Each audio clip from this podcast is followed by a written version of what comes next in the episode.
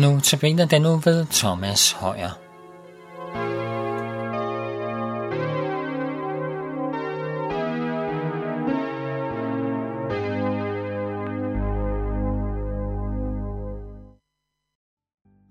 Velkommen til Notabene her på Københavns Nærradio. Mit navn det er Thomas Højer. I denne uges Notabene, der øh, ser vi på, hvad Paulus skriver i sit brev til Kolossenserne. Og i kapitel 1, vers 12 til 23 skriver han, Tak med glæde, vor far, som har gjort jer duelige til at fordele de helliges arv i lyset. Han friede os ud af mørkets magt og flyttede os over i sin elskede søns rige. I ham har vi forløsningen, søndernes forladelse. Han er den usynlige Guds billede, al skabnings førstefødte.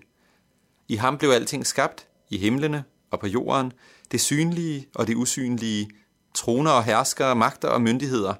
Ved ham og til ham er alting skabt.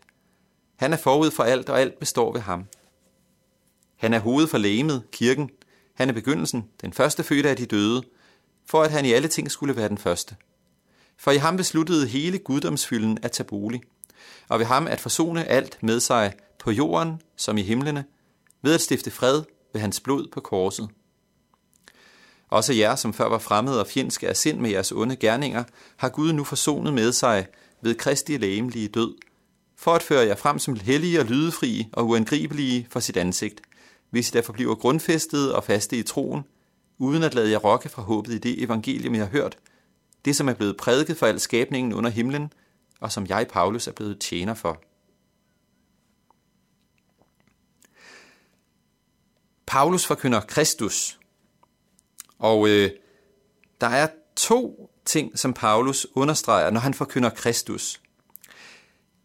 Det er Kristi person, og det er Kristi gerning. Det er vigtigt for Paulus, at overfor brevets modtagere i Kolosse, at understrege, hvem er Kristus, altså hans person. Det er vigtigt for Paulus, at, at Kristus ikke blot er et menneske, ikke blot er en engel, eller ikke blot er en del af skabningen. Nej, i vers 15, han er den usynlige Guds billede, al skabnings førstefødte. Der er meget debat og diskussion om, hvad disse ord betyder, men jeg er overbevist om, at al skabnings førstefødte betyder, at Paulus fortæller os, at Kristus står uden for skabningen. At han er, ja, som vi siger det i den nikenske trosbekendelse, at Kristus er født, ikke skabt. Derved bliver Paulus pointe at understrege, at Kristus er Gud, som vi bekender troen på. Vi tror på Faderen og Sønnen og Helligånden, den hellige treenige Gud. Kristus er den anden person i guddommen. Og det er den samme Kristus, som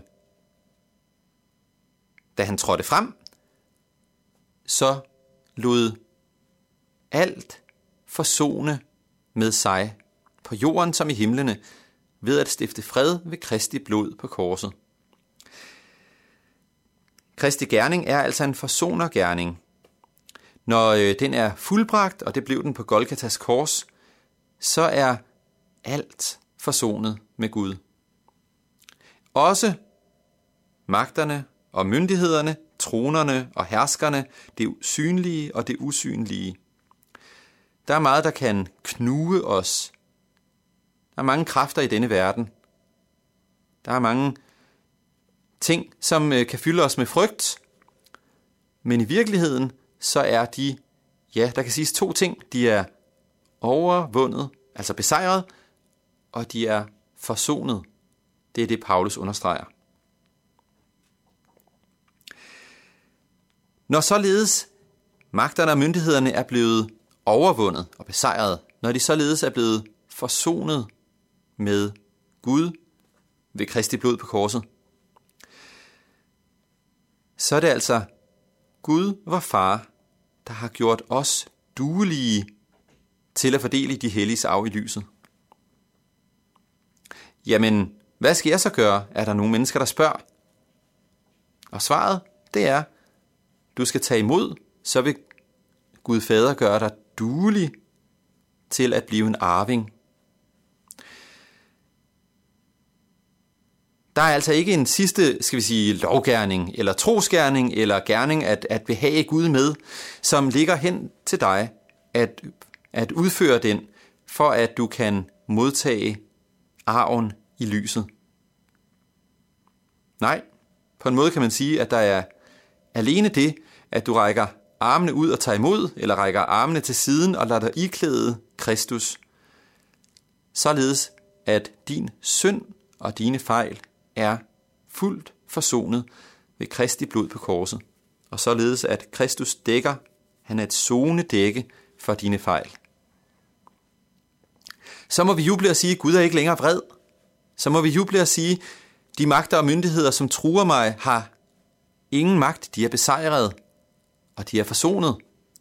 Så må vi juble og takke med glæde vor far, som har gjort os duelige dertil. Ja, for han friede os ud af mørkets magt og flyttede os over i sin elskede søns rige. Der er tale om en forløsning. Vi var fanger, og nu er vi fri. Vi var fanger i mørkets magt, men nu er vi af Gud blevet befriet ud af mørkets magt og flyttet over i Kristi rige. Jeg forestiller mig nogle gange et fængsel, hvor øh, det kan være, at fangerne rusker i trammerne, der er sat for vinduet, eller hvad de nu gør. Og det ser håbløst ud. Hvordan skal de nogensinde blive fri? Og så brager der en, hvad ved jeg, en gummiked ind gennem fængselsmuren, og de kan gå lige ud i friheden. Og den gummiked, der brager ind i vores fængselsmure, det er Kristus. Ja, på den måde har Gud gjort os duelige til at fordele arven. Før var vi fremmede og fjendske af sind med onde gerninger, men Gud har nu forsonet sig med os ved Kristi læmelige død. Tak og lov